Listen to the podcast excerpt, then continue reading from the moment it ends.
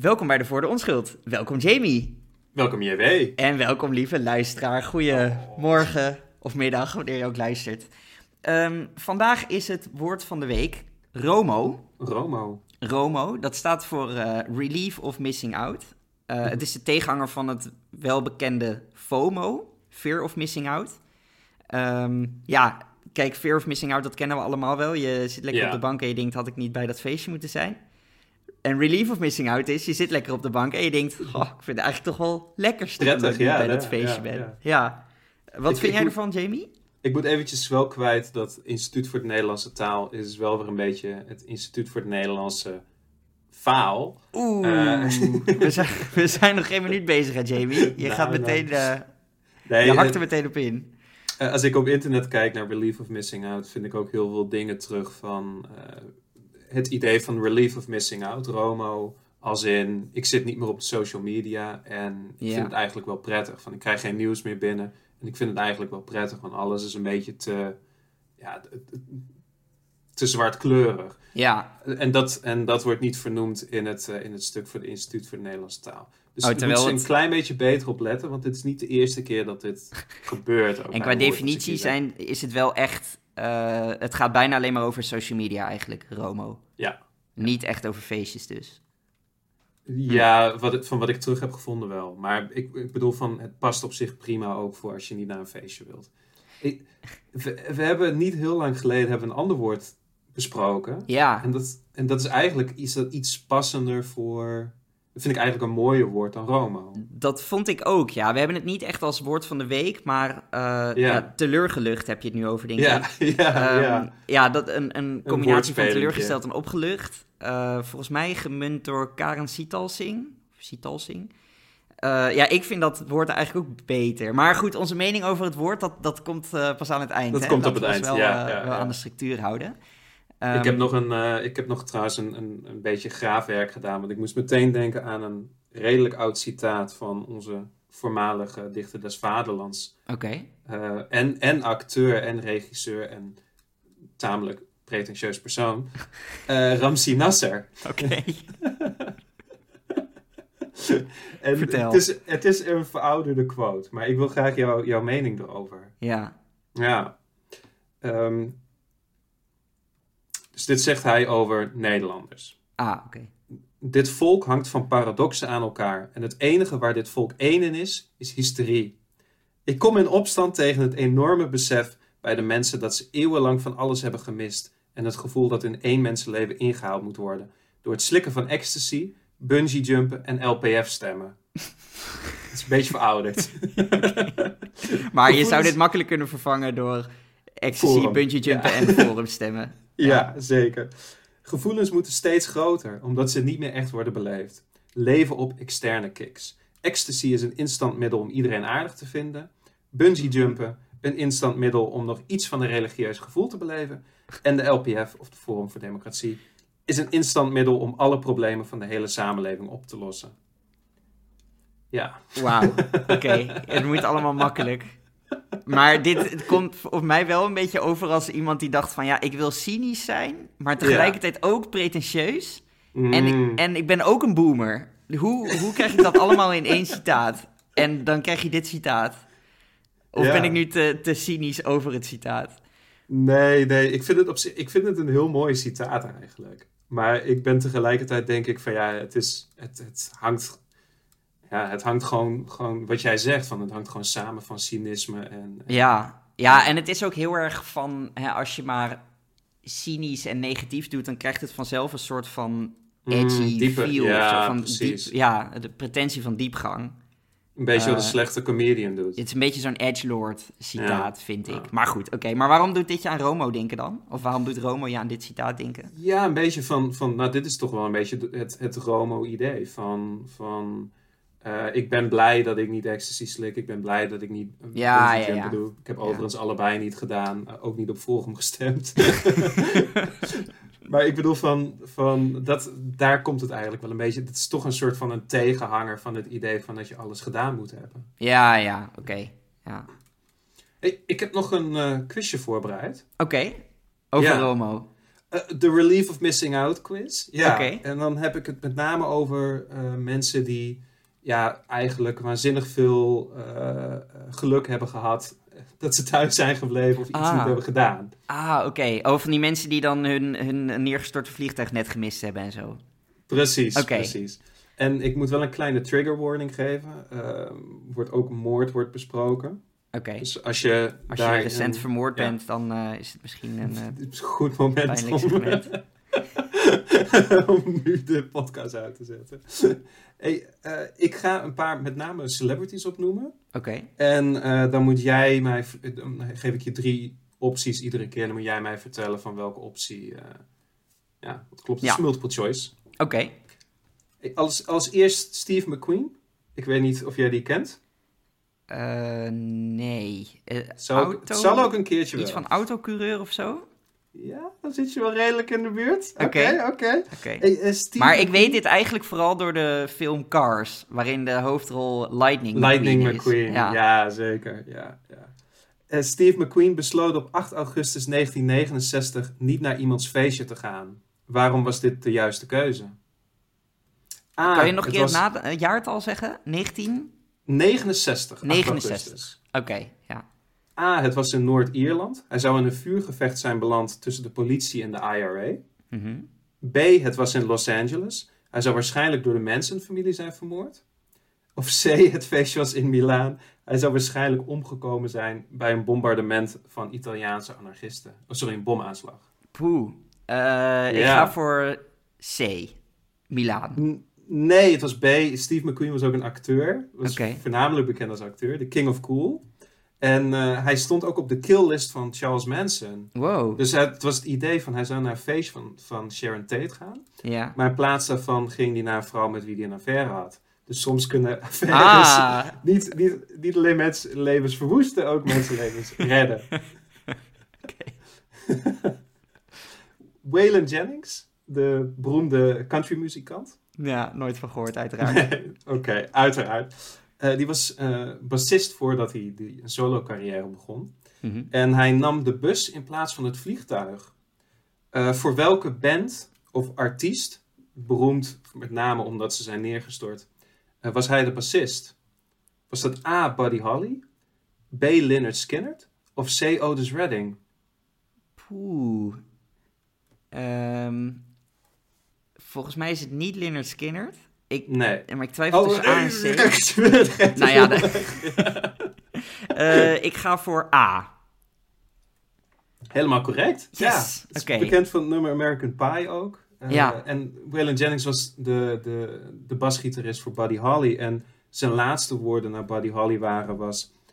eh, ik probeer nu een goed zuidelijk accent te doen. Well, I hope your all plane crashes. Dat is het laatste wat hij gezegd heeft naar. Buddy Holly. Ja. Oeh, dat is wel eh, een gevalletje dat trauma dat dan. steekt wel, ja. Survivors Guild, ja. Hey, eh, dit is geen celebrity, maar dit is, gaat wel om een celebrity. Eh, Lara Landstrom Clark, die kwam te laat op haar werk bij het World Trade Center op 9-11. Wat was de reden? A. Een dronken Robert Downey Jr. had over haar heen gekotst. B. Gwyneth Paltrow had haar bijna aangereden, waardoor ze haar trein miste. ja. Of C. De koning van Thailand had haar metrokaart gestolen. Oh, nee, ik, ik heb wel eens een verhaal gehoord van iemand die te laat kwam omdat ze ruzie had met haar man, geloof ik. Ja? Maar, dus ik hoopte dat dat ertussen zou zitten. Ehm, maar laten we dan zeggen dat eh Gwyneth Pal Paltrow er bijna had overreden. Helemaal goed. Oké, oké. Ja, ja, helemaal gelijk. Ja. Hey, Ik eh, ga tot op nu toe echt een stuk beter dan, eh, dan in de meeste twee, twee van de drie. Twee van de Dat drie. echt eh, Ja. nice, ja, ja. Nog eentje en je hebt hem, het zijn maar vijf vragen. Dus. Oké, oké, ja. Nou ja, dan ben ik nu eigenlijk al beter dan gemiddeld, hè? Want vijf vragen, dan zou je één, Ja. twee derde vraag goed hebben gemiddeld. Dus, nou ja, ik ben er eigenlijk al. Op 28 april 1979 kwam Anna Williams, 63 jaar oud, te laat thuis na een avondje dansen. Wie wachtte haar thuis op, maar wilde niet langer wachten en vertrok? Was dat A, een 14-jarige dronken Robert Downey Jr.? was dat B, Bill Cosby? Of was dat C, de BTK-killer? Ehm, Dat zal die killer dan wel zijn. C. Ja, ja. ja. En eh, die zou later nog een gedicht voor Anna hebben gemaakt. eh, oh Anna, why didn't you appear? Oeh, ja. Hey, eh, Mark Wahlberg, die Ja. miste Flight 11. Dat is een, een vliegtuig die het World Trade Center is ingestort. Waar hij met zijn gezin in zou hebben gezeten. Wat heeft Mark Wahlberg later hierover gezegd? A, dat hij de kapers zou hebben uitgeschakeld en het vliegtuig ergens veilig zou hebben geland. dat vind ik echt best wel iets voor Mark Wahlberg, ja. Maar goed, ik wil de BNC ook nog wel horen voor ik een keuze maak. B, dat hij vindt dat hij zo heroïs was op die dag waarin hij niet in dat vliegtuig zat, dat mensen daar een film over zouden moeten maken. Of C, dat 9-11 een inside job is. Oeh. Eh, nee, ik ga toch voor A. Ja, ja, nee, 100%. Oké, ja, ja, ja. Hey, en ik heb nog een laatste. Vier van de vijf eigenlijk- goed. Nee, ik heb nog een laatste. Sorry, dit zijn zes vragen. Oh, oké, totaal. Dit is de bonusvraag. bonusvraag. Ja. Dit, maar dit is ook echt een bonusvraag, want dit gaat niet over relief of missing out. Mhm. Eh, dit gaat meer een beetje over fear of missing out. Ja, Ehm, en ik heb ooit, zeg maar, ehm, het is misschien niet heel slim om dat nu te zeggen in een podcast waar andere mensen het kunnen horen. Maar dit was lang geleden en in een ander land. ja. Eh, ik heb me ooit een keertje ziek gemeld om naar een pretpark te gaan. Wow. Naar welk pretpark was dit? was dit Disneyland Parijs? Disneyland USA? Of C, de Efteling? Ehm, nou, je zei net, het was in een ander land. Maar je hebt je denk ik in dat andere land ziek gemeld om wel naar een Nederlands pretpark te gaan, namelijk de Efteling. Nee, nee, nee. Ah. Het was eh, Disneyland Parijs. Oké, oké, ja. Maar goed, het was gelukkig toch wel een bonusvraag. Boefje ben je ook, hè? Oh, oh, oh, oh. Ja. hey, ehm, ik heb een aantal eh, inzendingen of reacties, of hoe we het ook willen Mm. noemen, van eh, luisteraars. En de eerste is, eh, is een mail die ik kreeg op de voordeonsgoed.gmail.com van Ja. eh, Tom. En Tom die wees me op een eh, explainer van de NOS, waarin een aantal nieuwe woorden werden gemunt. En die explainer Ja. die gaat over flitsbezorging en het re- retourneren met name van pakjes. En nou hebben we het daar al eerder over gehad, dus ik Ja. denk niet dat we daar echt nog inhoudelijk heel diep nee, op in nee, moeten gaan. niet veel, veel aan toevoegen. Nee, precies. Ja. Maar ik wilde dit toch even met je delen, Jamie, omdat het aantal nieuwe woorden wat hier in, in dit korte stukje tekst langskomt, is echt gewoon ja, een goudmijn eigenlijk. de, de titel is Retourrumoer, dubbele punt. De problemen Mm. van onze bezorgingsstaat. Hè, dus we hebben retourrumoer, Ah. wat, dat vind ik een schitterend woord, want ja, heeft een... bezorging staat ook. En bezorgingsstaat ook. Ja. Het heeft een alliteratie en een binnenrijm. En Ja. bezorgingsstaat is een uitstekende woordspeling. Nou, dan in, in de eerste paar alinea's zie je al terugstuur fetish, terugstuur cultuur, besteldrift en wederom retourrumoer. Want als je zo'n schitterend woord hebt bedacht, waarom zou je het niet meerdere keren gebruiken? En er zijn, er zijn koppen als de smet op jouw pakket. En eh, nou ja, ze leggen natuurlijk uit dat, dat eh, als je pakketjes bestelt en die terugstuurt, dan maken die bedrijven heel veel kosten, hoewel het voor jou gratis Ja, is. En de ja. milieukosten zijn er dan ook nog. En eh, daar hebben ze ook een oplossing voor. Namelijk wat, wat zo'n bedrijf kan doen. En veel mensen sturen pakketjes terug, omdat dan, dan bestellen ze vijf verschillende maten. En dan sturen Ja, ze er vier terug. Dan passen ze thuis gewoon. En dan, maar dan kan je dus een, een bolletjespak laten bezorgen. Dat is een pak. Ja, dat is ook een nieuw woord. Ook voor een nieuw concept. Eh, want dat pak, daar zitten 350 eh polka dots op. Ik, dat woord kende ik ook niet, maar dat zijn blijkbaar een soort van Ja, sensoren. ja. Oké, ja. ja. nou ja, dat Ja. wist ik niet. Maar dat zijn een soort van sensoren. En als je dat pak aandoet, het is een strak pak, en dan meten die dots dus jouw maat. En dan, dan kun je vanaf dan gewoon alleen maar de juiste maat bestellen. Want dan weet die winkel dat gewoon. Maar ik zat te denken van, hoe gaat dit ooit een besparing zijn? Want nee, je moet echt eh, 20, 30 keer, denk ik wel, een, een, een terugsturing besparen... voordat je dit, dit pak eruit hebt, lijkt me toch? Ja, En- dat gaat nooit lukken. Nee, dat lijkt me ook niet. nee. Ja, dus dit, dit leek me een beetje vreemd. Maar goed, wel een leuk, leuk woord. En de laatste zin wil ik ook nog even met je delen. En terwijl dat gebeurt, draait de pakjeseconomie op volle retouren door. dus complimenten Zo, voor, de- de, voor de NOS. De NOS kan het wel. Ja, ze kunnen het wel, goede ja. dingen maken. En, Ja. en complimenten ook voor, eh, en veel dank voor Tom, dat je me even op dit, eh, op dit artikel hebt gewezen. Want ik heb erg genoten tijdens het lezen. Ja. Hey, ik kreeg ook nog een, eh, een reactie van Nicky.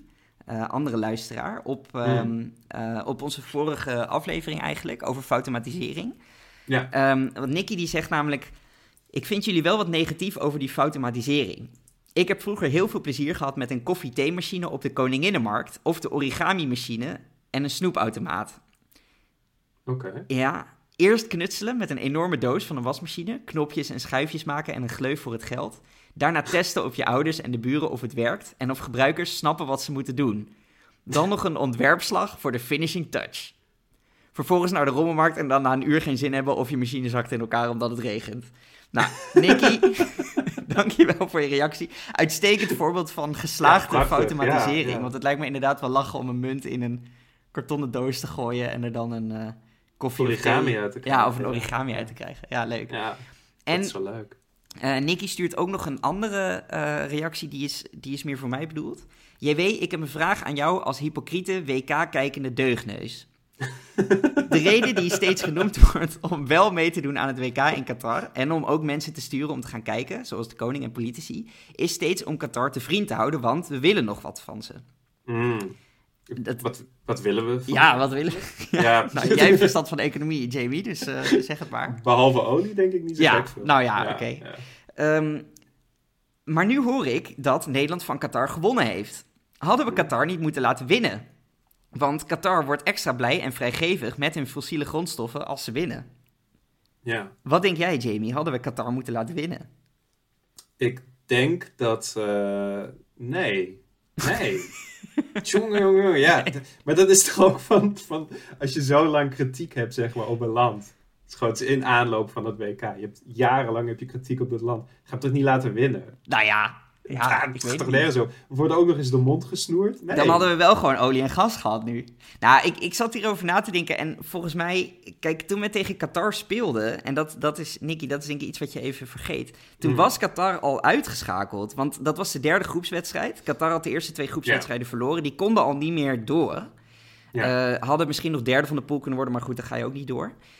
En wij hadden ze dus niet echt kunnen helpen. En wat Qatar volgens mij, wat een uitschakeling altijd minder pijnlijk maakt, is als je uitgeschakeld wordt door de uiteindelijke kampioen. Want dan kan je zeggen, ja oké, wij kwamen gewoon, die, die wereldkampioen, die was de beste, die kwamen wij gewoon heel, heel vroeg tegen. Dus ik denk wat we nu het beste kunnen doen voor Qatar, is gewoon het wereldkampioenschap winnen. Want dan kan Qatar zeggen, oké, weet je, het, het was misschien een pijnlijke Ja. uitzet, maar ja, we zaten ook in een extreem moeilijke pool, want zelfs de latere Precies. wereldkampioen zat erin. En Dus- we hebben maar met 2-0 verloren van, van de Ja, wereldkampioen. eh, precies. Die later met eigenlijk- 3-0 eigenlijk wonnen van het 3-0 Argentinië en van... Ja, Ja. ja, precies. Ja. Overigens, eh wij nemen dit op op vrijdag. Het zou kunnen dat op het moment dat dit uitkomt, dat we al zijn Grote uitgeschakeld. kans. Dus Vrij ja, grote kans. dus maar ik, ik, ik, ik hou de hoop. Ik, hou de Ja, hoop. ik heb geef toch. Nederland grotere kans dan Argentinië. Oké, nou ja, Ja. we gaan... Is eh, misschien iets te de optimistisch. luisteraar die nu luistert, die, die weet hoe goed of slecht deze, deze voorspelling Ja, was. Hey, laatste reactie van Sander. Ik heb een tip voor Jamie. Limericks zijn meer dan een AABBA-gedicht. Het metrum wil ook wat. Of misschien is dit alleen mijn pet peeve. Nou, ik vind limericks zijn ook meer dan alleen metrum. En ik vind zeg maar van als je korte tussenzinnen hebt, dan... Als het lang, lang, kort, kort, lang is, bedoel je? Kijk, het, het is natuurlijk ook van we proberen een podcast te maken. Het moet leuk zijn. Ja. Liever een leuke limerick met een niet super lopend metrum. Hoewel, ja, ik maak, me dus soms wel, ik maak het me soms wel heel gemakkelijk. Ehm, Nou, ik ben... eh, kijk, Sander, dank voor je reactie. Eh, dit is ook wel een beetje een, een eh, discussie die Jamie en ik vaker hebben gevoerd. Hmm. Maar ik ben het eigenlijk wel met Jamie eens. Het gaat ook vooral om de lol. We vinden het hartstikke leuk als mensen limericks insturen, ook al zijn ze een beetje clunky. Dus, eh, nou ja. Maar eh, dank voor je reactie. En Jamie, wel wat meer je best doen om ook Sander te vriend te houden. Let op het meten. nou, ik, ik moet iets bekennen. Oh jee. En dat is me eerder, is, is, heb ik daar ook kritiek op gekregen. Van, ik heb voor deze week niet eens een limerick. Dus Echt? ja, Nou ja. het is echt heel slecht. Oké, dan komen we zo bij de limericks komen we daar nog even op terug. Ah, Oké. Hey, ehm, tot zover de reacties van luisteraars. Ik heb even heel wat anders, want ik, ik kwam Hmm. deze week iets tegen wat ik echt fantastisch vind. Eh, namelijk de Chat GPT. Eh, ik weet niet of je dat hebt meegekregen, maar een, een tijdje geleden was er bijvoorbeeld DAL-E. Dat was een artificial intelligence. En dan kon je echt de meest bizarre omschrijvingen geven. En dat, dat genereerde die een plaatje. Hè? Dus dan zei je bijvoorbeeld van, nou, Oh, doe ja, een, ja, een hamster die, eh, die een donut eet in de stijl van Vincent van Gogh of zo. En Ja, dan kreeg je ja. gewoon meteen tien verschillende afbeeldingen waarvan je echt dacht van, wow, dit, dit is echt Heel dat. cool. Ja, Ja, echt heel vet. En binnen een paar seconden. Eh, en nu hebben ze, eh, ook van OpenAI, dus van dezelfde makers, hebben ze weer zoiets gemaakt, maar dan eh, met tekst. Dus het, het is een chatbot, je kunt ermee chatten. Maar je kunt hem echt de meest bizarre opdrachten geven. En ja, ik vind het echt ongelooflijk wat er dan terugkomt. Ik zou even een link in de show notes plaatsen, want ik kan mensen ook echt aanraden om ermee te spelen. Eh, ik, ik zag voorbeelden van eh, bijvoorbeeld een speech kan hij schrijven. Dus dan zeg je van schrijf een speech namens Mark Rutte waarin hij zijn excuses aanbiedt voor het slavernijverleden. En dan is het ook echt... Maar hij doet het ook in het Nederlands. Ja, Het hij doet het in Nederlands. Ja, hij, ja. hij, eh, Ja. Je hoeft hem niet in te stellen. Dus je, je geeft hem gewoon een Nederlandse omschrijving. Dan geeft hij een Nederlandse tekst. En als je dan een Engelse omschrijving, dan geeft hij een Engelse tekst. Dus dat, dat herkent hij gewoon. Nou, Dat en is die speech is echt. ja. Ja, ja, Ja. het is gewoon intelligent. En, en die speeches zijn echt ongelooflijk. Ja, ik, ik wil niet al te lange stukken eh, voorlezen. Maar dan, dan krijg je echt van het begint van dames en heren, ik sta hier met een zwaar gemoed. En dan gaat hij helemaal uitleggen van ja, hoe erg dat slavernijverleden is. En, en dat er nog steeds. En dan is het nog oprechter zelfs dan, dan Nou, de ja. echte speech die Mark Rutte gaat geven. Ja, waarschijnlijk wel, inderdaad. Nee, dus dat is echt... eh, maar goed, speeches kan... Hè, boekverslagen kun je ook doen. Als je op de middelbare school zit en je, je zegt gewoon van... eh, schrijf een boekverslag over dit en dit boek... dan schrijft hij gewoon een hele samenvatting... en, en benoemt hij de thema's en dat soort dingen. Eh, dialogen. Ik heb, hem, ik, ik heb hem een ruzie laten schrijven over... van één iemand die de verwoorde onschuld heel leuk vindt... en iemand anders die niet van podcasts houdt. En dus dan krijg je van, eh, je bent echt zo koppig. Podcasts zijn fantastisch. En je bent echt iets aan het missen als je ze niet luistert. Je moet echt eens luisteren naar de verwoorde onschuld en je, en je oordeel bijstellen. Ik hoef mijn oordeel niet bij te stellen. Ik ben tevreden met mijn leven zoals het is. En ik heb geen behoefte aan podcasts. Dus laten we erover ophouden, oké? Nee, dat is niet oké. Je moet echt eens luisteren naar de verwoorde onschuld en je oordeel bijstellen. Nou, en zo gaat het Oké, nog even door. Ik moet daar wel wat bij zeggen, want dit is wel zeg maar van... Hij genereert dan een dialoog. Ja, Maar het is niet zeg maar een menselijk dialoog. En het klinkt gewoon echt als een dialoog die je op een die je bij een tv-serie hoort die gewoon vrij slecht geschreven is. ja, in ja, dat opzicht, in, maar in dat opzicht is het gewoon on- is het wel ontzettend knap, want je denkt wel van, oh ja, weet je, dit kan wel echt iets uiteindelijk vervangen. Nou, kan, Hij, hele het is wel grappig dat je dat zegt, want hij, het is ook tekst, hè? Dus hij baseert zich ook op tekst. Hij heeft allemaal bronnen Ja. die allemaal tekst zijn. Dus hij, ja, hij heeft ook wel eh, scripts van tv-series, maar niet deze podcast bijvoorbeeld. Want dit is gesproken tekst. Dus inderdaad krijg je wel... ehm, nou, voor er zit geen subtiliteit in. Ja, inderdaad, voor speeches is het goed, want dat is ook geschreven tekst. Maar een, een natuurlijke dialoog of monoloog zul je inderdaad niet zo heel snel krijgen. Ehm, nee, want dan is het een beetje van, van oh, eh, maar je weet dat mijn grote trauma is dat ik, Ja, eh, ja. weet ik veel, ooit een keertje bijna in een vlucht eh, voor, die, die het World Trade Center in is gegaan heb gezeten. ja, En Weet je wel, van, dat, dat zijn niet natuurlijke dingen die iemand in een gesprek zegt. Maar nee, klopt. ja, voor, voor een goedkope film of serie kan dat, ja, Ja, zou ja, dat er dus, nog doorheen kunnen. nou ja, qua, qua gesproken tekst denk ik, ja, ben ik het wel met je eens. Daar zie je wel echt een, eh, een nadeel dat hij zich alleen maar op geschreven tekst eh, baseert. Ehm, hij kan ook verhalen schrijven. Hè, dus, dus bijvoorbeeld, eh, ik zei, schrijf een verhaal over een hagedis die aan stand-up comedy doet. Nou, dat echt ook gewoon de meest bizarre combinaties. Of een verhaal over een onwaarschijnlijke vriendschap tussen een Arabier en een kerstboom. Met een plot twist aan het einde. Nou, dan krijg je dus echt een heel verhaal over een Arabier Ja. die, die tegen een kerstboom gaat praten. En oh, dan blijkt hij terug te kunnen praten, want er zit een geest in. En eh, weet ik veel, ze, worden, ze komen in de gevangenis terecht en ze ontsnappen. En uiteindelijk blijkt die geest dan, in de laatste alinea, al die tijd de vader van die Arabier te zijn geweest. Dus die plot twist die zit er ook echt, het is echt ongelooflijk. Tenminste, ja, als je een beetje een, eh, een AI-nerd bent, eh, zoals ik, dan, dan is Ja. het echt vet. Maar ik zat wel te denken, ehm, en dat, zijn eigenlijk, dat is de reden waarom ik het er even over wil hebben. We hebben het natuurlijk vorige week over foutautomatisering gehad. Ja, dus ik heb, hem, ik heb hem meteen even gevraagd van... Ben jij een echt AI-systeem? Of ben je stiekem een paar arbeidskrachten in lage landen... die snel een antwoord typen op mijn vraag? Nou, dan zegt hij, ik ben een AI-systeem. Ik ben niet echt een persoon. En ik ben ook niet in staat om antwoorden te typen op vragen... omdat ik alleen maar een computerprogramma ben. Hè? Dus hij gaat nog bij de hand ja, maar dat is precies, dat is precies is- wat een groep Indiërs Precies, dat is... Dus ik zei ook, daar trap ik niet in. Ik weet dat jij het bent, Rohit. Nou, Weer, ik ben echt een AI-systeem, geen echte persoon. Mijn naam is Assistant. Als u verder nog vragen heeft, stel ze gerust. Dus ja, hij gaat het niet toegeven, denk ik, deze, deze Indiër. Maar uh, ja, wij weten wel beter. Uiteraard. En ik zat dus ook te denken van... Moeten wij vrezen voor onze baan? En want ik, hij Mm. schrijft ook heel goede code. Nou, nou schrijf Ja. ik dus heel veel van mijn collega's die, die beginnen zich al een beetje zorgen te maken. Want je zegt gewoon letterlijk van eh, schrijf een stuk code waarin je data importeert in Python. En is gewoon tjak, tjak, tjak, tjak, tjak, gewoon werkende code, weet je wel. En Ja, ook als ja, speechschrijver moet je hier natuurlijk eh, zorgen om maken. Ehm, maar misschien als podcastmaker ook wel. Eh, dus ik zat even te denken van waarom luisteren mensen naar de verwoorde onschuld en kunnen we die functies gewoon uitbesteden nu aan deze chatbot? nou, ik heb vier dingen bedacht en ik zal ze even afgaan, maar volgens mij luisteren mensen naar de, de voor de onschuld. Hè, ten eerste vanwege onze sizzling hete takes, gewoon. En je wilt toch- zeker, ja. zeker, zeker. Nou, dan, we zijn ook een moreel kompas voor mensen. Uiteraard. nou, je wil Wat, natuurlijk wat ook... wel haak staat trouwens op, op die hete thee. Absoluut. Af, expres controversiële dingen, die niet zo heel controversieel zijn. nou ja, we zijn een vat vol tegenstrijdigheden, Jamie. Nou, mensen willen ook bijgepraat worden over de actualiteit. Hè, want en dat is ook goed om het nog even aan het Zeker, woord van deze ja. week te koppelen. Ja. Eh, heel veel van onze luisteraars, die zitten ook niet meer op sociale media en op nieuws. Want dat zijn ze gewoon helemaal Mm. zat. Die hebben Romo. Maar dan Ja, hebben ze gelukkig nog wel de verwoorde onschuld. Dan worden ze bijgepraat over de actualiteit. En als laatste hebben we natuurlijk de limericks. Nou, laten we eens even afgaan. Die hete takes. Ik, ik heb even een paar van onze hete takes gepakt uit de afgelopen paar afleveringen. En ik heb gekeken van, kan die die reproduceren? Dus ik heb gevraagd, kan ik disk gebruiken in een professionele omgeving? Nou, Ja. dan gaat hij eerst wat uitleg geven over disk. Eigenlijk wat ik ook heb gedaan, hè, van wat het is, wat die kleuren zijn. ja, ja. En dan zegt hij, door te begrijpen welk type iemand is, kan men beter begrijpen hoe die persoon communiceert en kan men beter met die persoon samenwerken.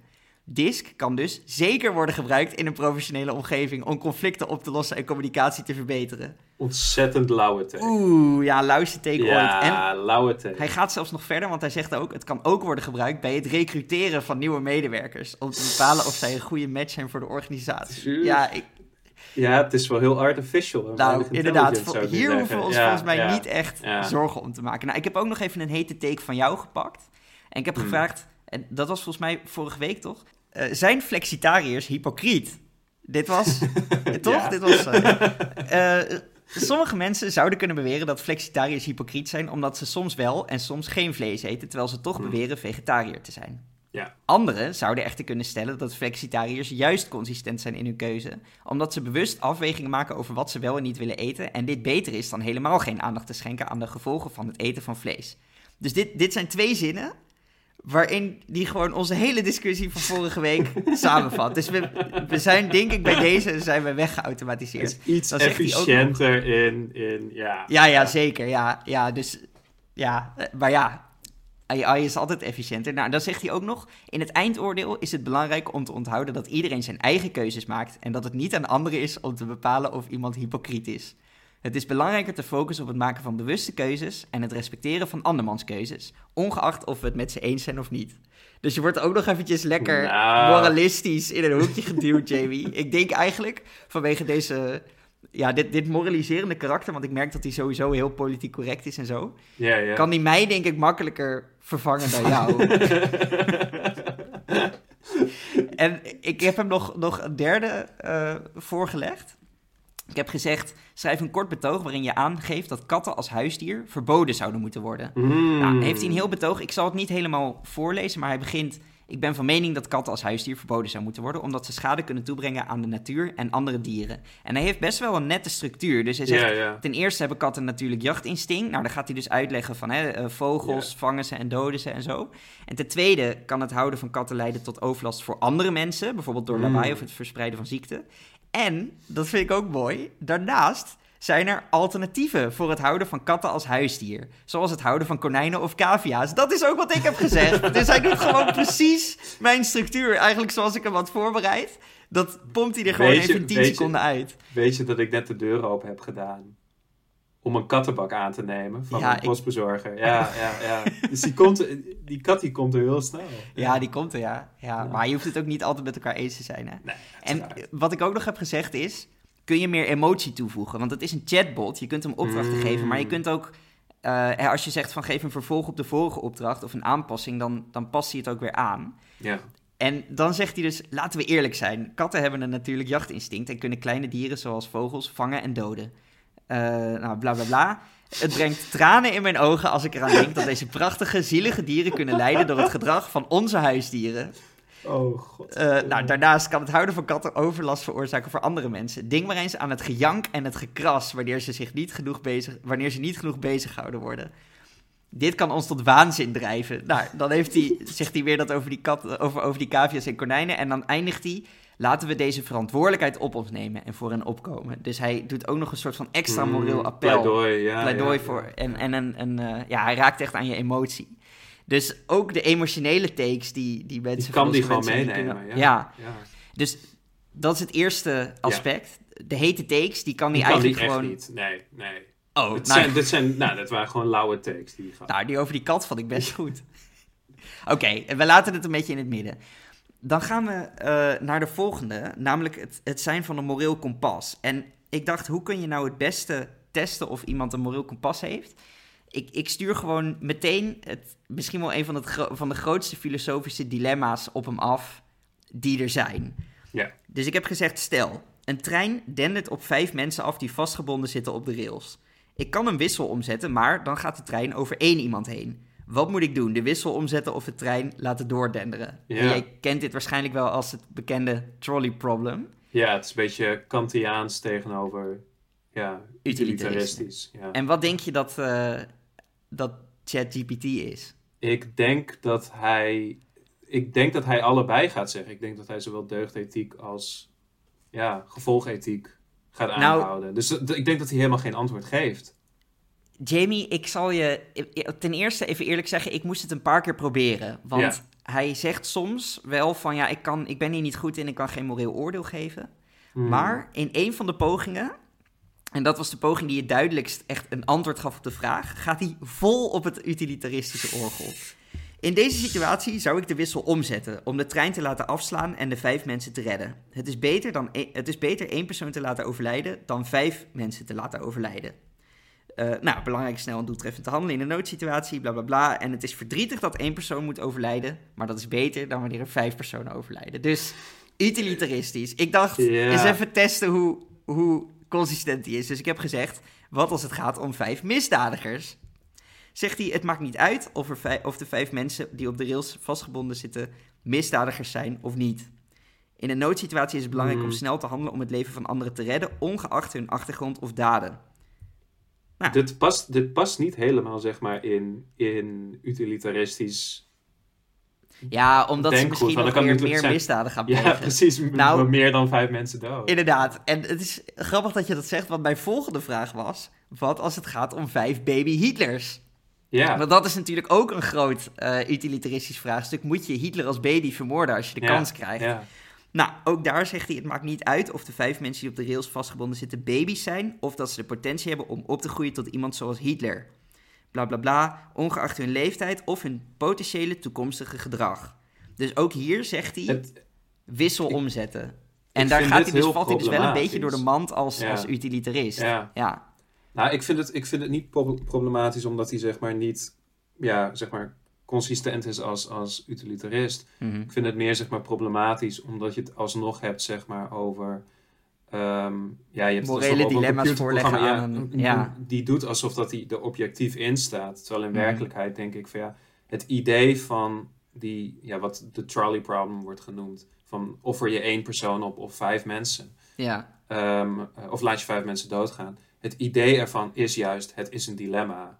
Ja. En daar is geen oplossing voor. Er is geen directe oplossing voor. Je moet er naar kijken vanuit verschillende vormen van ethiek. Ja. En dan zelf je, je oordeel vellen. En dit is een beetje griezelig als je nu een programma hebt die, die zelf al zegt van... oh, ik kan, ik kan wel ehm, eh, hier een oplossing voor geven. Want Ja. dat is namelijk dit. Ja, dat, dat Nou, en niet helemaal. Wat wel ook eigen is aan dit programma, is dat hij soms echt heel goede antwoorden geeft. Maar Ja. soms ook eigenlijk complete bullshit. En hè, bij dit dilemma bestaat eigenlijk Ja. geen verschil ertussen, want er is niet echt een goed antwoord. Maar soms zegt hij wel dingen die echt niet kloppen. Maar dat Ja. zie je niet. Hij zegt dat met net zoveel zelfvertrouwen, zeg maar. Hmm. En ja, een beetje zoals wij dat ook doen. ja, Dus in dat daarom denk ik dat hij ons wel kan vervangen. Maar ik denk niet dat je het moet, eh, moet gaan gebruiken als een soort morele, moreel baken. Ja. Zoals mensen ons misschien ook niet als een moreel baken moeten gebruiken. Zeker. Dus morele oordeel, ik laat hem weer een beetje in het midden. Net als de hete takes. Dan komen we bij puntje drie en dat is de actualiteit. En daar eh, merk ik dat het wel, of nou dat merk ik niet alleen, dat is gewoon een feit. Dat gaat hem gewoon niet worden met deze bot. Want hij heeft alleen maar data tot en met 2021. Hij heeft geen Mm. teksten die geproduceerd zijn in het huidige jaar. Ja. Eh, dus dat betekent de actualiteit, dat gaat hem niet worden. Hij zal ook niet eh, neologismen herkennen. Want vrijwel alle woorden die wij gebruiken zijn pas bedacht nadat eh, 2021 is afgelopen. Dus die kent hij allemaal niet. Ehm, dus hier hebben we echt een streepje voor, Jamie. Gelukkig maar. Top. Ja, ja. ja. En de laatste, het laatste van de vier punten, de limericks, hebben wij ook wel een streepje voor. Ehm, Hmm. Ten eerste, eh, eigenlijk heeft hij het best wel lastig met echt strikte regels. Dus als je bijvoorbeeld zegt van schrijf een kort verhaal in maximaal 20 woorden, soms doet hij Ja. dat, maar soms zijn het dan 25 woorden. Dus hij, hij herkent wel van het moet Hmm, weinig zijn, hmm. maar niet precies 20 woorden. Dat is En- eigenlijk ook wel beter, denk ik, van, eh, voor, voor een AI om het ja, menselijker te maken. Kun, je, eh, kunnen we doorgaan naar de limericks? Ja, nou, ja, goed ja dat je want ik zegt. neem aan dat je er één hebt. Nou, ik heb gezegd, eh, write a limerick about fear of missing out. Ik heb dus niet Hmm. eh, relief of missing out gezegd, want, Ja, want dat kent hij nogmaals, dat kent hij Ja. niet. En hij heeft gezegd, eh, hij kreeg drie limericks terug die samen een verhaal vormen. Dus die, Oké. d- daar kunnen we mooi eh segwayen. Dit is het bruggetje naar volgens mij ons limerick segment. Uh, there once was a fear of missing out that made people constantly doubt. They couldn't relax, their worries text their minds with a constant bout of doubt.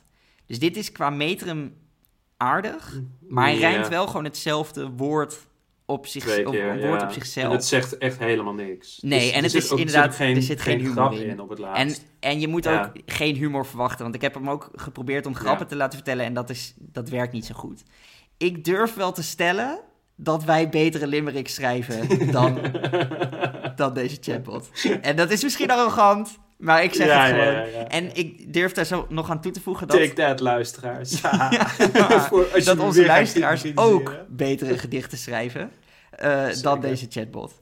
Ehm, Jamie, heb jij limericks?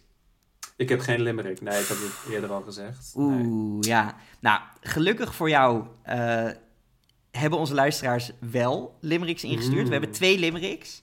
Eh, en ik heb ook een limerick hierover. En, want eh, ja, eerst had je natuurlijk best wel vaak dat je geen limerick had. Daar heb ik een limerick over geschreven, maar eigenlijk...